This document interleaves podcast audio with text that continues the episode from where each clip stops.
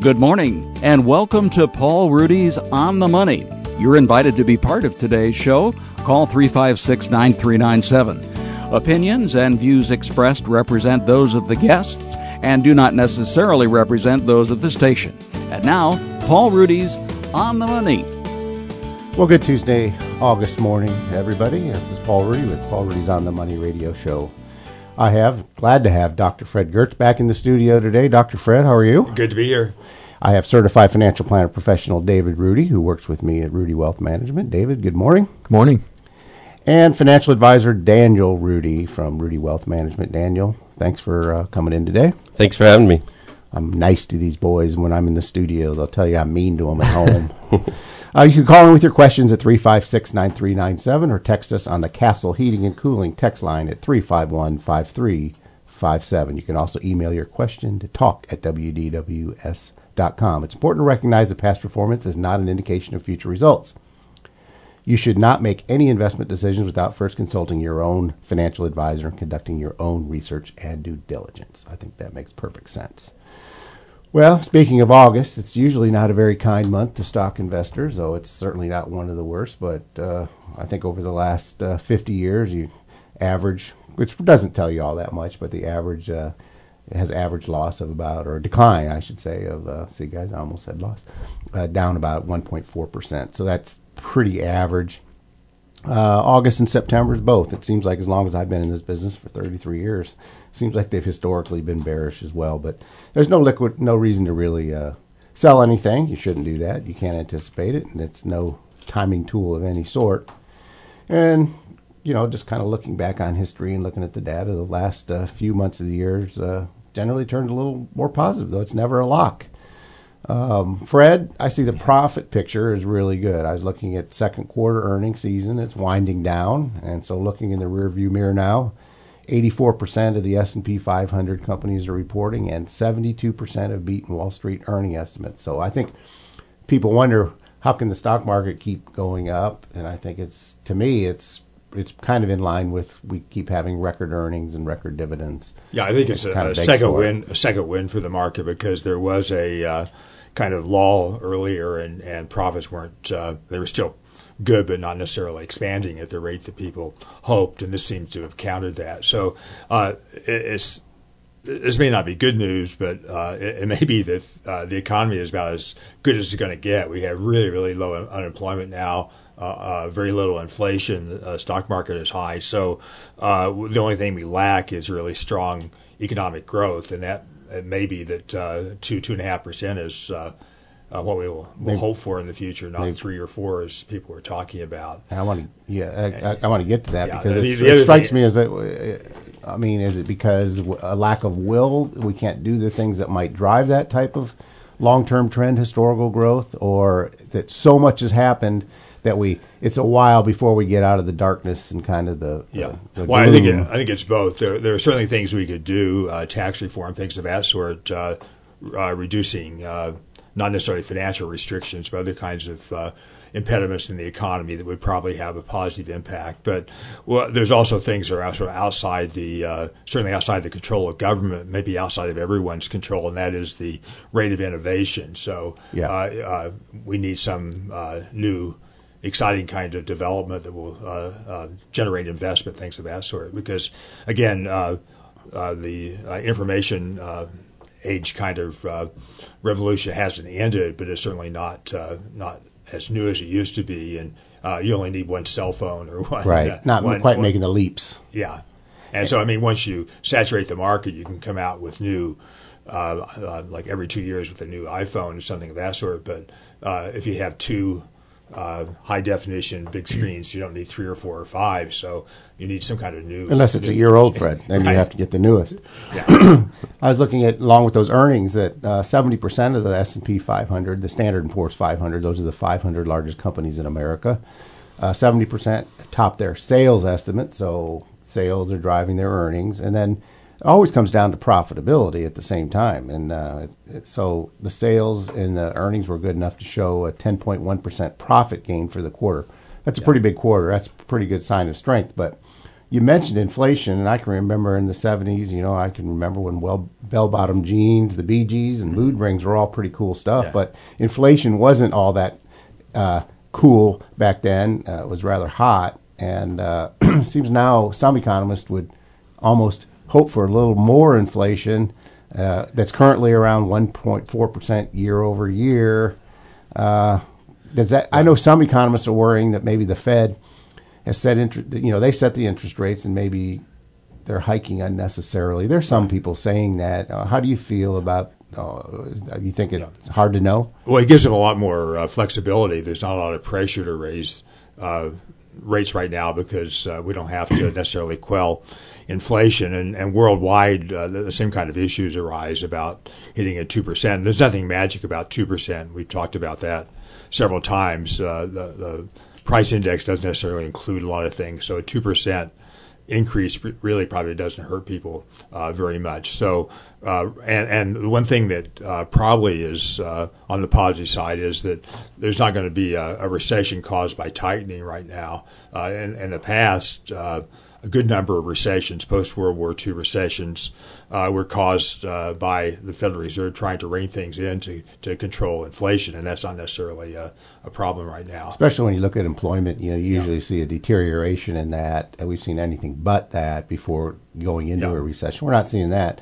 Uh, and it looks like, from a pay standpoint, kind of moves along with a really low 4.3 or 4.4 unemployment rate. Yeah, and it's Uh, actually improving. I I think the people are beating inflation now for the most part. Yeah, I see the. Uh, it's pretty gradual, but still increasing at two and a half percent over the past year. So that's beyond an inflationary, at least Yeah. the measured inflation uh, data we get. So that kind of makes sense. And to me, it strikes back. Uh, though I can't prove it right here at the moment, but it seems to me one of the components of inflation historically, when we go into the higher spikes in inflation, is higher labor costs are a big part of it, and I, they're certainly not problematical now. Uh, Right. but they're certainly well Dow twenty two thousand now. We've we've overtaken that uh, barrier for the first time. I know the White House folks are all excited about that, but uh, I think there's some caution of getting too excited one Yeah. way or another over the round. Yeah, there's always uh, people now are talking about the uh, Western movie analogy where uh, they're on a campsite out in the middle of nowhere and things are very quiet, and they say, "Well, it's, it's really too quiet now. Something Yeah. bad's going to happen." So now, uh, when things seem to be going pretty well, there's always the fear that uh, they can't continue. So you're, you're never safe in a financial world. And one of the things that kind of happens, one of the phenomena that happens, I think, at least from my experience, is get new highs. Investors get more excited. They see more headlines. And then they fear about missing out even more. Uh, and then you know the potential gains. Um, that they worry about that more than worrying about the potential losses. Right. There has there was a, a, a article in the Wall Street Journal though that was kind of interesting, which uh, goes counter to what we usually expect, and that was that people were actually taking money off the table through Oh. rebalancing, and uh, that's a, a, a situation. It's not like you know, obviously the twenties where uh, uh, people were giving each other stock tips and things of that sort. So we're not in a highly speculative situation. In right fact, when you look at some of that data, what investors are really doing, I mean, other than financial companies buying back their own stocks, which is a big thing, but if you look at even institutions, uh, individual investors over the last 10 years, they're still more of a, a more selling going on than buying. So that's one of those things that says, well, this certainly is not a frothy market where everybody's, you know, Yeah. getting into the last minute. I think that's a good point, and I, it's, a, certainly a contrarian point for people that think the market's overvalued and maybe doesn't have much further to go. Uh, one of the things I would look at is just the way investors are behavior behaving, and that's one of them. And one of the things I'll point out at new market highs really don't tell you anything about returns going forward. I mean, I don't think people should get any more excited about Dow 22,000 than they were Dow 20,000. The stock market's up 75% of the time one year after uh, market highs. Is it, you know, it's, you know, when you look back at the data, the same as when the market isn't at all time high. So, you know, there's a 75% chance that if you just had to say, look at historical, uh, the best guess is three out of four chance that compared to a year, a year ago t- from today, the market will be higher than it is today. Well, and I mean, just even thinking from a common sense standpoint, for the market to continue going up, just in general over very long periods of time, it's going to spend a lot of time at new market highs, at all time market highs. it's kind of the It's- essence. Yeah, it kind of has to happen. And that's because earnings are always, or not always, uh, continuously on all time highs. So higher earnings, higher dividend streams, higher valuations. It only makes sense. I think sometimes we get divorced when we think, you know, even calling it the stock market, which I usually rarely do with my clients, I always talk about the great companies of America and the world because there's a, there's a big, I think, you know, a lot of people uh, in my parents' generation and maybe even in my generation, if you say in the stock market, to them those words are the same as hearing in the casino, and it's not. It's not as if you're this, you know, cork bobbing in the ocean and can go anywhere. the long term you know permanent uptrend is a permanent uptrend, and I think people I think people get confused in that that you know I know we're talking about the iPhone 8 coming out here shortly, but I I got to believe that we're already thinking about iPhone 11 you know what's what's going to go on beyond that. They're already way ahead of that, and the, and you brought it up, Fred. The innovation that's going on and continuing, I think that's a pretty interesting theme. It makes me pretty confident that, you know, uh, whether we go down 30% over the next year or not, over one's lifetime, depending on their time horizon, um, if people can maintain the faith, patience, and discipline to hold on to their shares of the great companies of America and the world. Yeah, it's like a casino where the uh, the bettors have the margin. I, it, it I, really is. Uh, so you, your expected return is greater than zero, and so and there has to be a positive expected return over a lengthy time frame. Otherwise, because the way I've always thought of it, and I explain it to some people, is one person's expected return is the other person's cost of capital, and capital is always going to have a price. People aren't going to provide their capital without it. I think I think it's also kind of an important thing to understand because I think the people who think the market's like a casino are the ones that are most likely to think that they have to time the market right. or pick winning stocks or whatever because they have to do that to profit. And the fact of the matter is, if you just buy and hold companies, you're going to earn a positive expected return over long periods of time. Yeah, now now the uh, uh, the uh, it happens about every twenty years, but uh, value now is dead.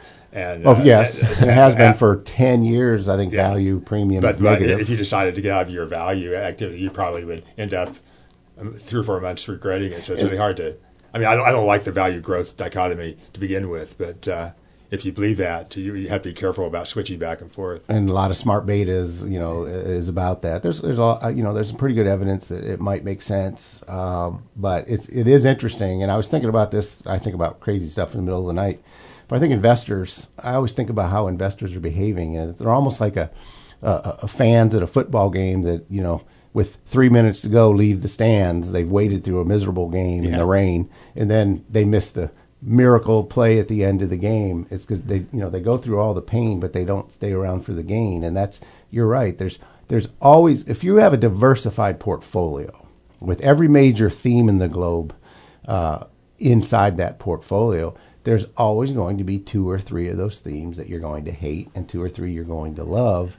And the way rational investors, which are not most people, would treat that as when we're when we are rebalancing, we're going to rebalance to the asset classes that are been lagging, and we're going to be kind of trimming the asset classes that have been right. doing well. And but that's if counterintuitive. If you're, if you're really passive in, in, a really passive way, you don't have to worry about value and growth. You just right. You could always default, as I yeah. said. And again, maybe these are just for educational purposes. Talk to your own advisor, but you can always default to the Vanguard Total Market Index Fund and have, if you have multi decades uh, to hold on to this uh, and, and even when we re- on the front end of retirement, we don't think about multi decades, but the average, the typical 62 uh, year old couple, one of them is going to live and answer the doorbell uh, with a nine in front of their age, and you know that's certainly sufficient time horizon from an historical perspective to expect that things would work out reasonably well. There's a big distribution of what that might mean. What reasonably well would that mean?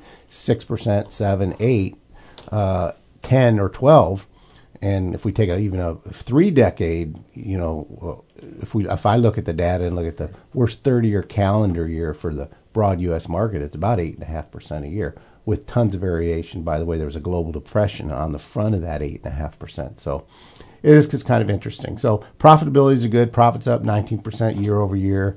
This is as of the second quarter. Sales are higher. Profit margins at new highs. Uh, they're not due to better oil prices, as it turns out. Margins outside of energy have expanded to almost 11% a new high. So we have continued growth in employment, wages, consumption. Uh, that all, to me, Fred tells us financial results should be improving. As they in fact have done. In other words, if unemployment's low and if cons- these people now, everybody, not everybody, more people have jobs, they have more money to spend, they have more money to consume, uh, it would strike me that more people working, Fred, would drive consumption higher. It just seems like they would go hand in hand. Sure, uh, but again, we always talk about the unpredictability, but during the long run, that's, that's well, of course, and, and but just from a big big picture theme here, uh, it it would be hard to make a case for a recession, though anything's Right. possible. But it certainly doesn't have any of the classic signs. So, and since the stock market is a discounting mechanism, discounting what they expect to happen in Yeah, the future. it's kind of strange how problems recede into the background. No one's talking about Greece anymore. Or, I it's a, it's a, it's a not, it's like it never happened. yeah, right. and Southern Europe is still have they still have their problems, but it's not uh, on the edge of a of a precipice anymore. But those headlines kept a lot of people on the sideline. yeah. And those headlines were replaced by other negative headlines. The apocalypse du jour, that every one of them intuitively makes sense. Yeah. And every every one of them will give you really a pretty good reason from an intu- intuition standpoint to get on the sidelines and stay on the sidelines. I ta- I go back to April of 2009. If somebody would have told you that for the next four years, I can guarantee you unemployment won't go below 7% and economic growth won't be above 2%, you'd probably stay on the sidelines and you would have missed a tripling Yeah. of the broad U.S. market. So it, it's interesting. It seems like the dollar's behaving. Uh, it, was, it was rising for a bit. Uh, you know, rising dollars. Can you explain to people, Fred, why rising dollars hurts sales for corporate America? Well, it means that uh, if a foreigner wants to buy something from uh, the United States, it takes more of their uh, whatever the currency is, euros or yens, uh, whatever it is, to buy uh, American dollars to buy the goods. So it makes it more difficult for Americans to uh, export. It's more expensive for foreigners to uh, travel here, and likewise, it's less expensive for us. So- it has an impact. But the the problem there is that. Uh, it's a pretty dangerous situation if you try to manipulate the currency in your favor. So, for example, trying to uh, lower the value of the dollar to expand exports is probably not a very, very good long-term kind of strategy. So, I always view the uh, the exchange rate as more of a price, and prices have a kind of life of their own. And it's uh, uh, half the time we worry about the the, the dollar being not, not strong enough. The other half we There's conflicting signals constantly. You Yeah. hear two analysts, one of them's worried about a dollar rising and the other's worried about a weak dollar. Right.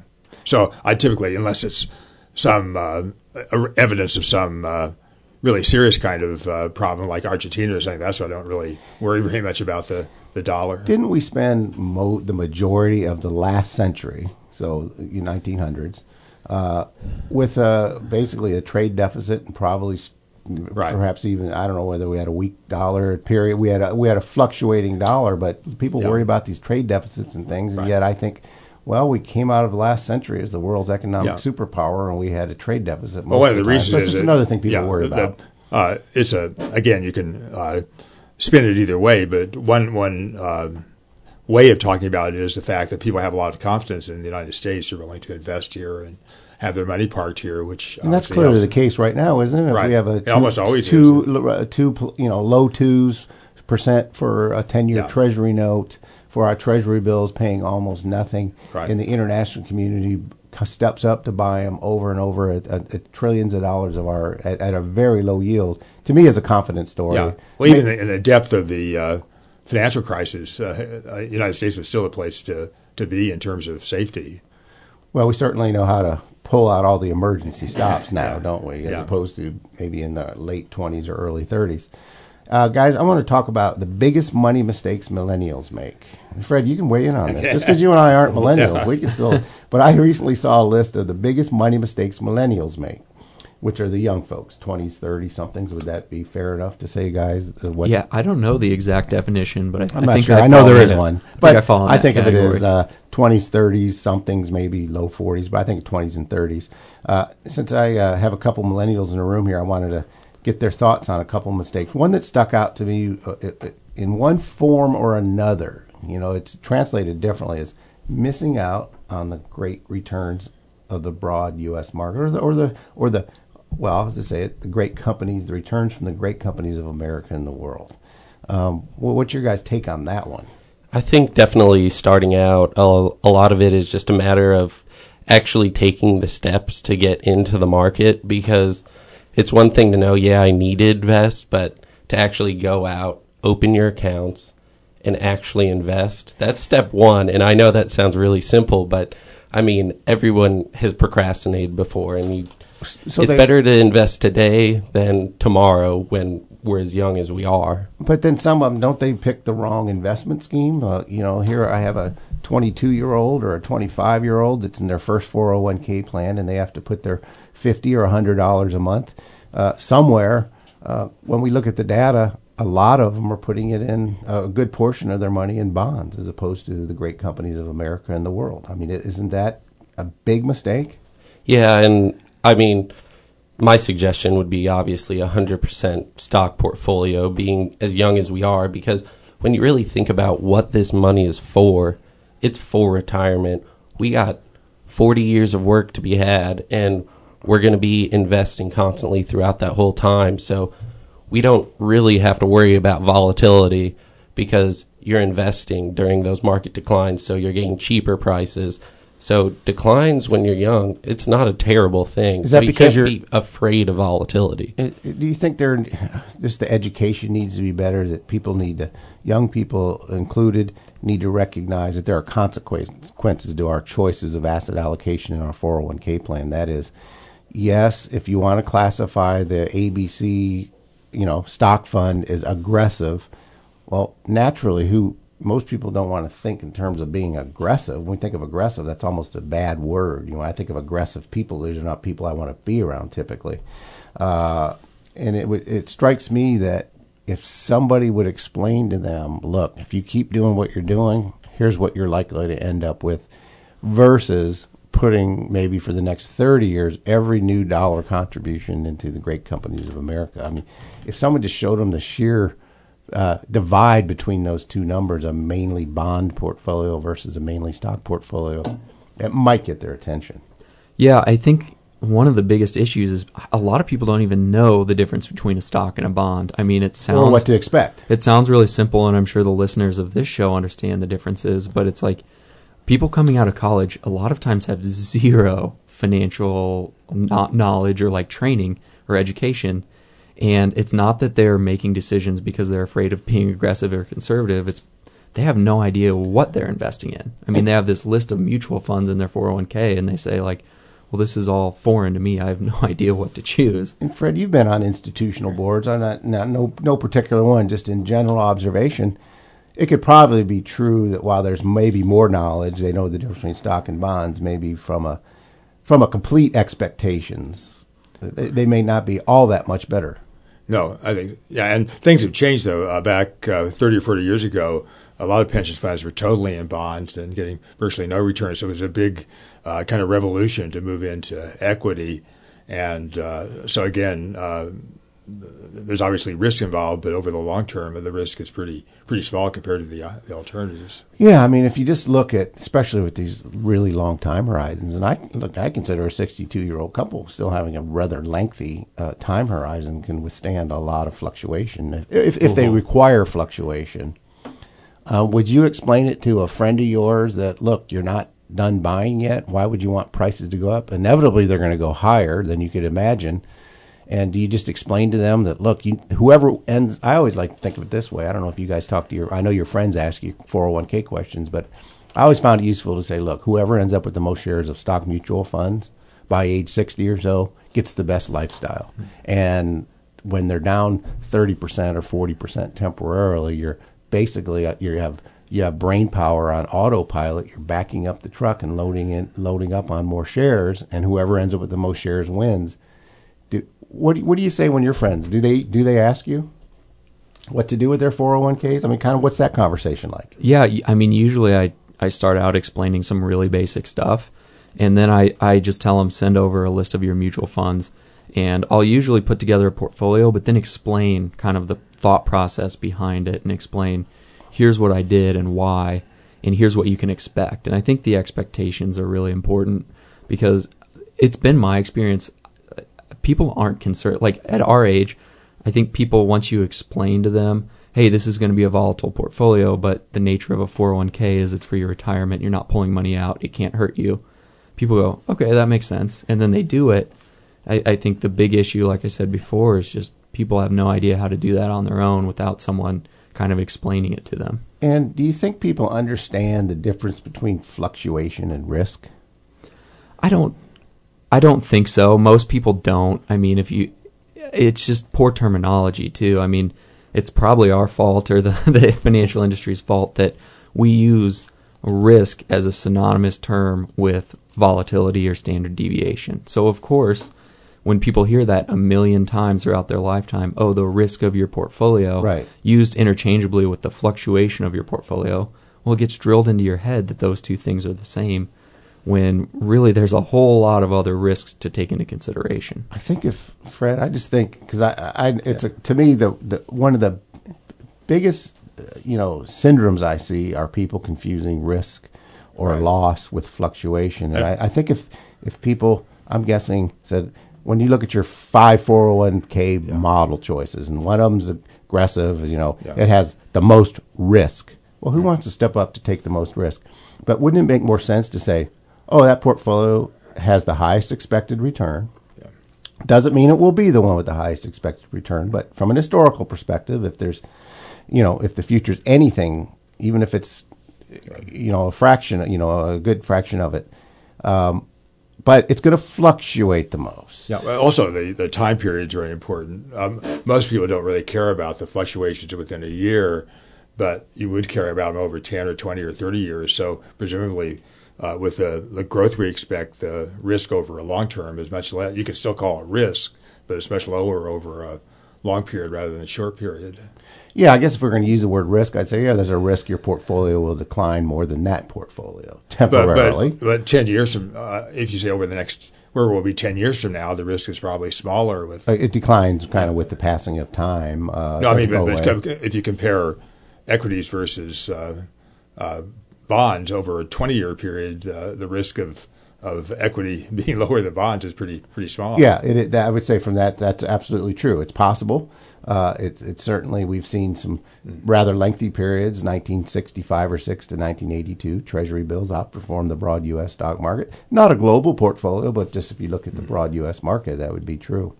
Um, one of the other key mistakes millennials make is a lack of emergency fund. What, what's you guys take on that? Well, I think this actually, in some ways, goes hand in hand with. um, I don't think it's just millennials, with portfolio allocation, in that I think having adequate money just sitting there in savings, it gives you the ability and the peace of mind to be able to have your long-term assets invested in 100% equities and not worry if they go down 50% like they did in 2008 or you know somewhere around there having that that emergency fund allows you to have your long term assets invested that quote aggressively. Um, but most people don't do it. The, there's a lot of rule of thumb rules of thumb, but I don't know that there's any one answer. But Um, the- conceptually, the one who you should have a lar- longer one versus a shorter one, or a smaller one versus a larger. So if you think like the more stable your job is, the less important an emergency fund is. But if you're in an industry where you have no idea you could be fired tomorrow or your income could be cut drastically uh, tomorrow, then you're going to want more of an emergency fund to help you kind of ride out those those down periods. Um, so that's really kind of there's no right or wrong. And then the other thing, this isn't truly an emergency fund, but I think you know, Daniel mentioned having your money invested 100% equity. I think the exception to that is money that you will need, even if it's not a quote emergency fund. Right. Maybe you know you need money in the next five years or so. You know, we were talking about this yesterday. Daniel saying, well, eventually I'm going to want to buy a house. Right. Maybe I should be saving a little bit more in my taxable account and putting it more in like short term fixed Sure. income, or maybe just put it in cash because Any, know. anything you're going to need the money in three or four years, uh, maybe even five, arguably doesn't belong in the stock market. I mean, I think we would all agree with that. Yep. And majority of people, uh, even in America, not just millennials, I think majority of people do not have an emergency fund. Yeah, I mean that I I don't know the exact statistics, but that's kind of you kind of hear Well, variations. somewhere around like- one in four uh, have no emergency savings. That's Or- that's pretty good. Or they have you know credit card debt, which is almost like the opposite of an emergency fund. You know, you have this this outstanding liability with high interest. Um, And then So- what do you where do you see was one of the other ones listed were bad spending habits.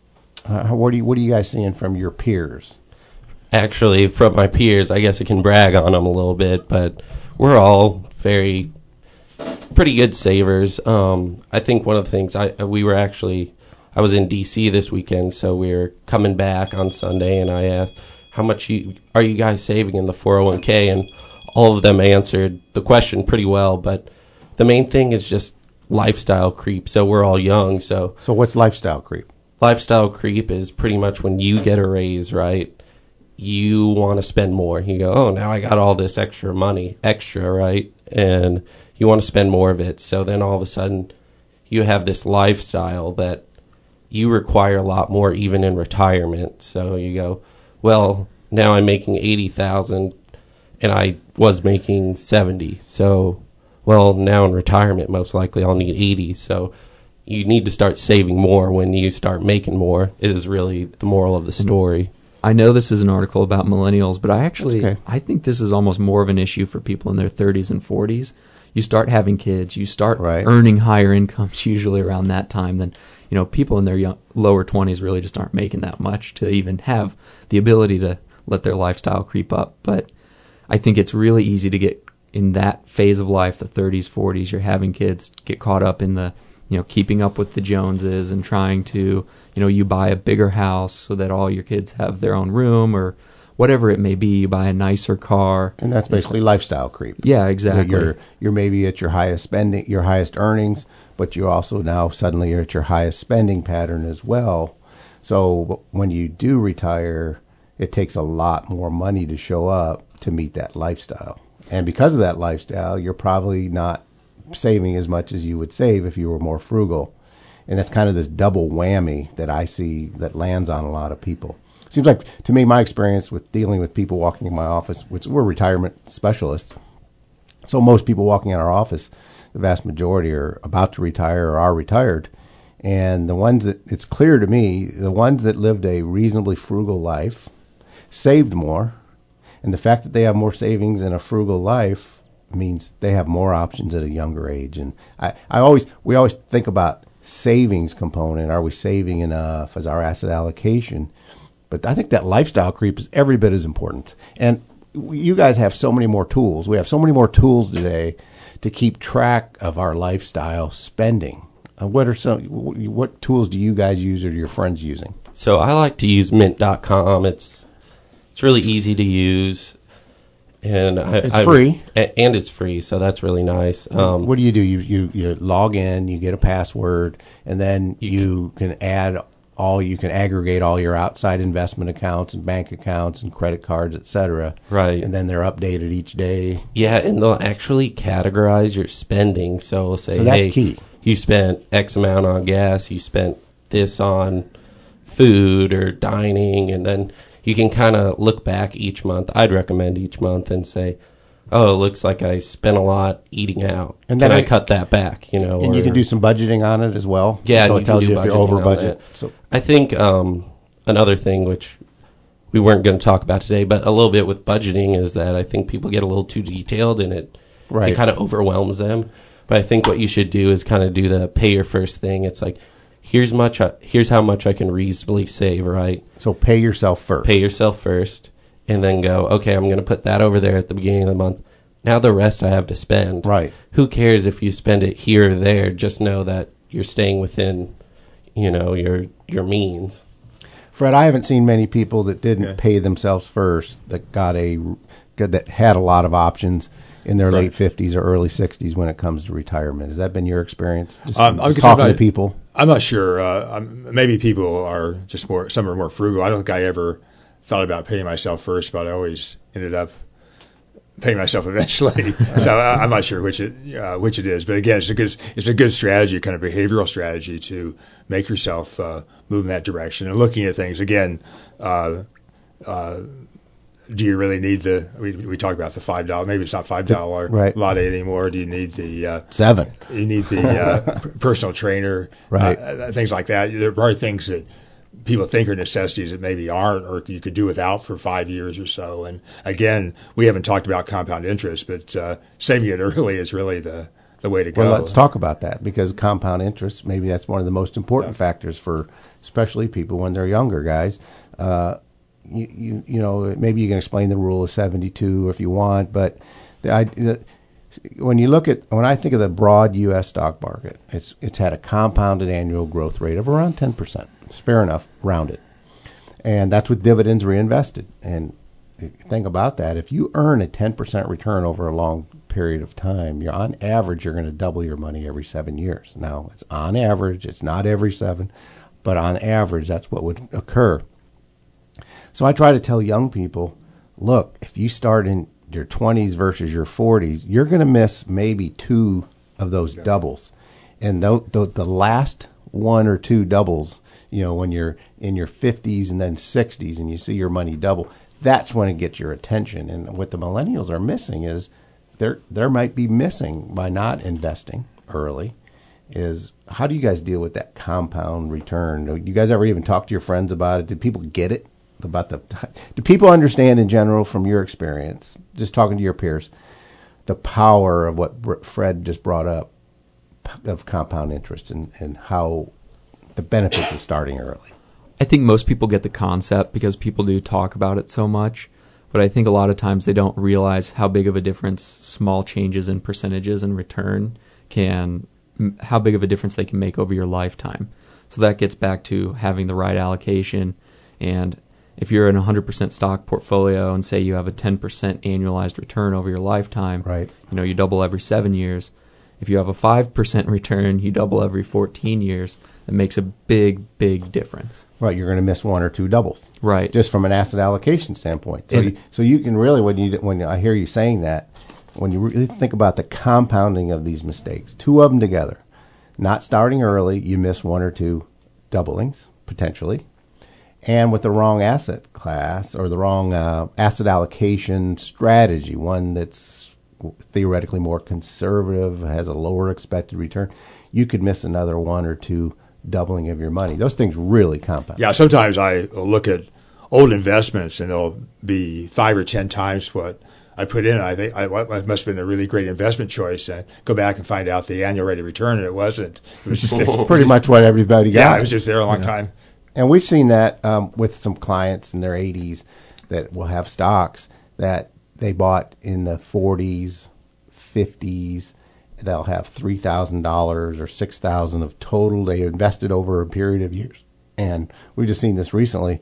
And next thing you know, it's worth three hundred and fifty or four hundred thousand dollars, and it's almost mind-boggling. Then, like you said, you go back and said, "Well, I pretty much got an average return, yeah. for just for being a stock, really." And uh, it's that this is really powerful, not only for just millennials, that your your expected return and your allocation strategy matters, whether you're in pre-retirement or in retirement. They have consequences, and you need to understand.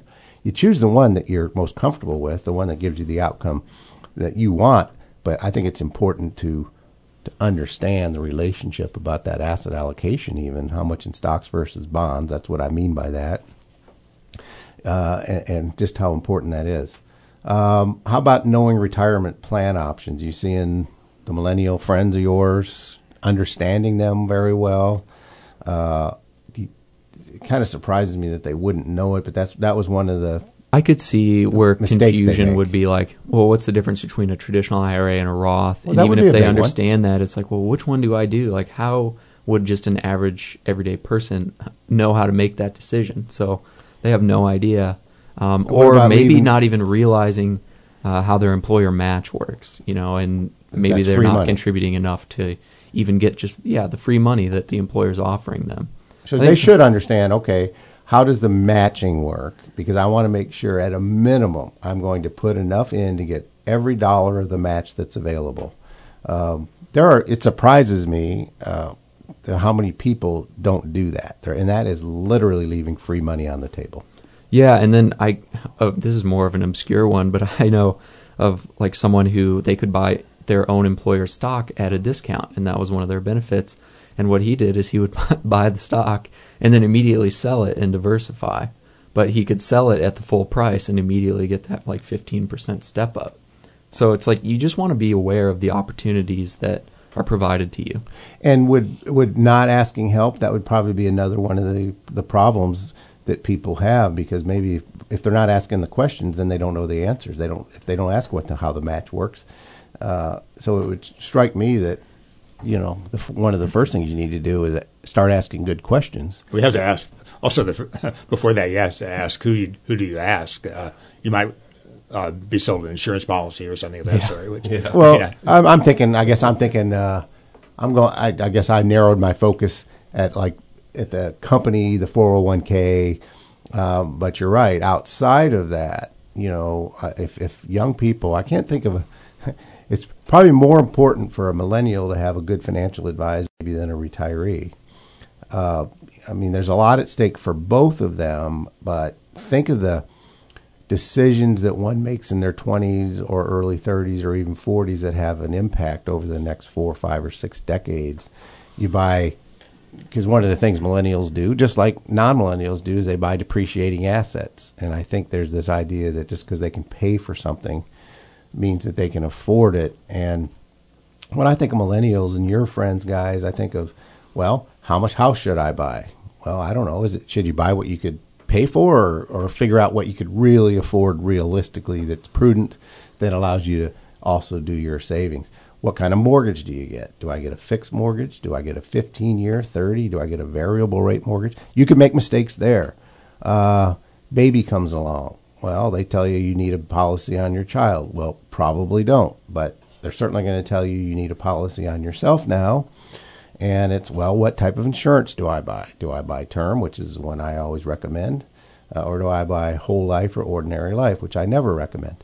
So you could compound for a young person. I can't think uh, uh, of a more useful thing than good financial advice from a from a person that maybe ideally doesn't sell products or have a conflict of selling products and getting commission. Not that they can't do a good job and be honorable to do that, but it just eliminates that even concern. Um, uh, do you guys agree with me on that? I guess you have to. I'm your boss, but do you, what- what's your Yeah, take on it? Is, I- that maybe not so important? No, I think it's really important, but I think the issue is again finding like a fee only advisor that will actually work with people who don't have a significant lump sum of assets. You know, most advisors are still asset based. So where would you suggest they go? Is that the XY? What you, I'd Google it, yeah. And Just, just- look for What's the of- network? It's called XY Planning Network. Yeah. So Or you find an advisor who will do hourly planning work and just pay them. You know, maybe you end up paying them a thousand dollars for you know five hours of work or whatever it might be. It's like that's going to be money well spent because getting those, all of those things right will be worth multiples of that thousand dollars that you spent. Right. So if they're if they can't find one in town, then get on the Google XY Planning Network, and you could probably it may not be in your area, but it, it doesn't need to be in your area for you to get a lot of really good non-conflicted advice. At least non-conflicted from the standpoint of product sales. You, there's plenty of them out there um, because there's a lot of firms that just don't. You know, we're retirement specialists, so. Uh, it's not that we don't like millennials. It's just that's we like to specialize in one area. There's plenty to know just about everything, all things retirement. I have a question. Yeah, go ahead. I'm not sure it's. Uh, I know the answer, but what about a robo advisor to someone starting uh, small? I think that can. I'll t- I'll go first. I think that's a great answer for someone who just trying to figure out, you know, just a good investment scheme, a good, in, you know, a good low priced, fair, diversified. I think it answers where can I go to have a good investing experience, but it most of them, from my experience, aren't as detailed in the planning side as you might need from a financial advisor that really gets your temperament and your DNA. Would you guys agree with that? Yeah, like I, I don't foresee them helping you with life, and I think of like Betterment. You know, that's focused on your portfolio. And then the other thing that I think is probably suboptimal about a lot of them is like the maximum they'll go up to is ninety percent equity. It's like, well, that's kind of dumb for a twenty-five year old. Right. You know, I, I think they ha- it's it's probably better than what people would do on their own, but it's probably not as good as if you could find a good advisor. So I think if we summarize that kind of category of mistakes millennials make, one of the big ones is what most investors, one of the roots of the problem is, is just not of knowledge, and there's so much conflicting advice going on back and forth. I think that clouds the ability to gain the knowledge because people are bright.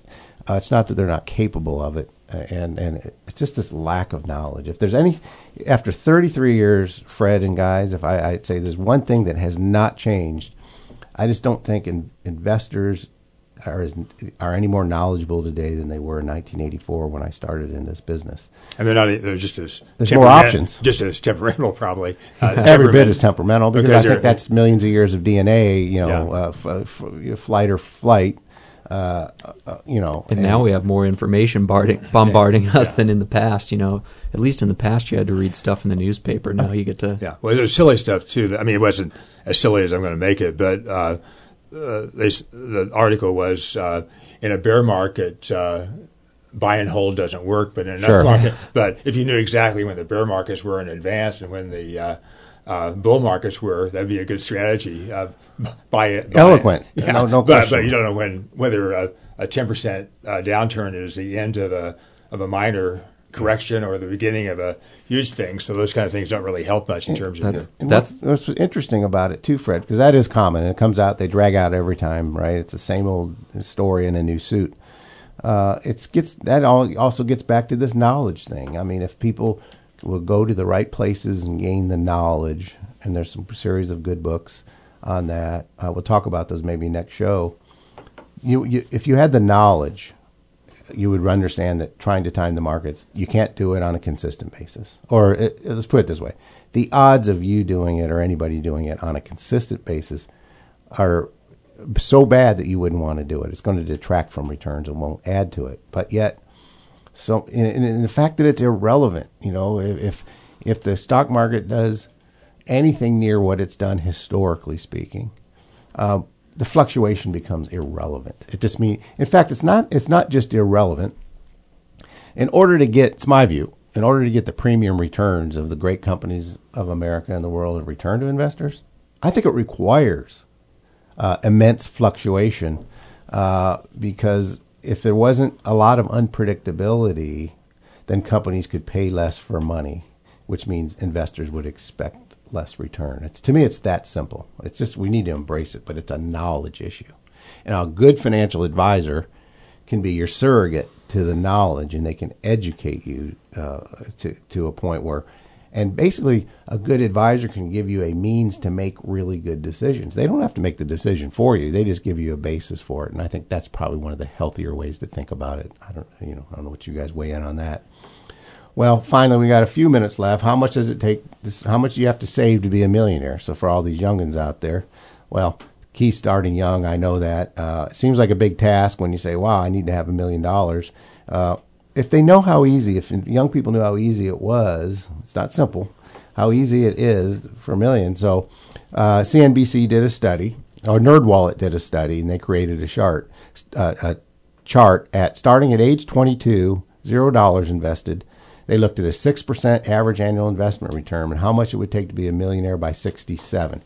So here's what a 20 year old would have to do. If they earn 40000 a year, they'd need to save, I'm just going to round it to 11% of each paycheck.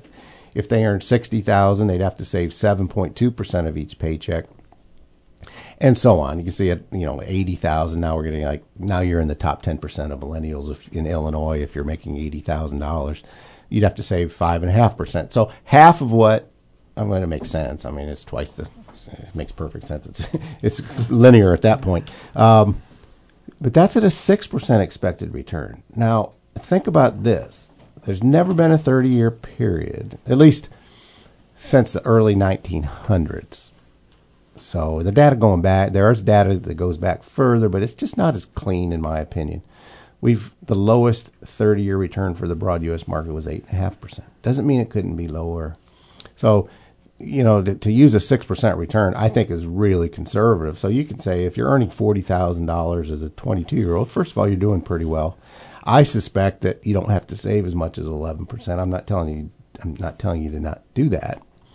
Um, but I suspect if you saved six or seven percent and held the broad U.S. market.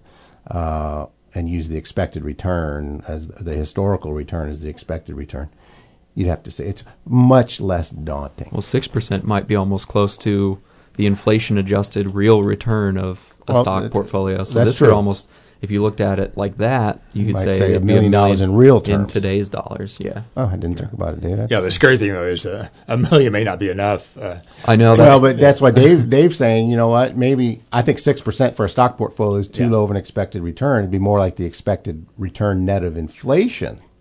In fact, it would be. Yeah, but a million dollars is a huge amount of money uh, if you're going out to do something. But if you're looking at a 40 year retirement period, uh, I agree. That's why it's like you know it's kind of funny they show forty thousand dollars of income to one hundred twenty thousand, but they're all shooting for that same million dollar Yeah. target. It's like, well, if you need one hundred twenty thousand dollars of income, a million dollar portfolio is not going to get you there. Well, that's an interesting observation. uh, one final thing, we are going to be holding another seminar on retirement planning. We ended up with another full house at the last one. Uh, so we're going to go over the topic of retirement planning and retirement readiness. We're going to do this on Wednesday, September 13th from 6.30 to 8 p.m. at our Ruedi Wealth Learning Center on 25 at 2502 Galen Drive. In this event, the Ruedi Wealth Management team will walk you through the challenges facing those planning for retirement, the different decisions you have to make, and how to approach them. We're going to cover the reasonable expectations. This is a big one for things like withdrawal rates and ultimately help you decide if you're retirement ready. Um, and, and David, I, I'm going to sing the praises of David here. This is by far his best seminar. David primarily does it. Uh, they must have taught you something really well at Dimensional Fund Advisors because we got a we get a lot of good feedback and it continues to fill up. You can sign up by going online at our seminars page on our website at ruediwealth.com or by giving us a call at 356 1400. Again, that's Wednesday, September 13th, 6:30 to 8 p.m. at Ruedi Wealth Learning Center. It's a retirement planning and retirement readiness workshop. Uh, guys, we have about a minute, and, and again, just get online, uh, ruediwealth.com or 356 1400. Um, you know, in the last minute, Fred, um, Illinois, I guess we're going to get this SB1, the school thing fixed. I think it'll get fixed one way or another. Uh, I think the Kids are going to school. The schools are going to open. Um, my thought about that is that uh, everyone gets more. It's really a fight over who gets the most. So there's a old cartoon about Hagar the horrible, and they said, "What's your model?" and the model is uh, they have it, I want it, and, and so it seems to me the two sides are just fighting over uh, how much of the of the pie they get, and it's important to particular districts. But I think it's going to come out with the schools opening on time. Okay, well, that's a good note. Uh, bad way to get there, but a good note. So, uh, guys, thanks for joining me today. We'll be back in two weeks for another Paul Ruedi's On the Money. Thanks for listening. Join us for the second and fourth Tuesday of each month for Paul Ruedi's On the Money. Views expressed represent those of the guests and do not necessarily represent those of the station. This is News Talk 1400, WDWS, Champaign Urbana.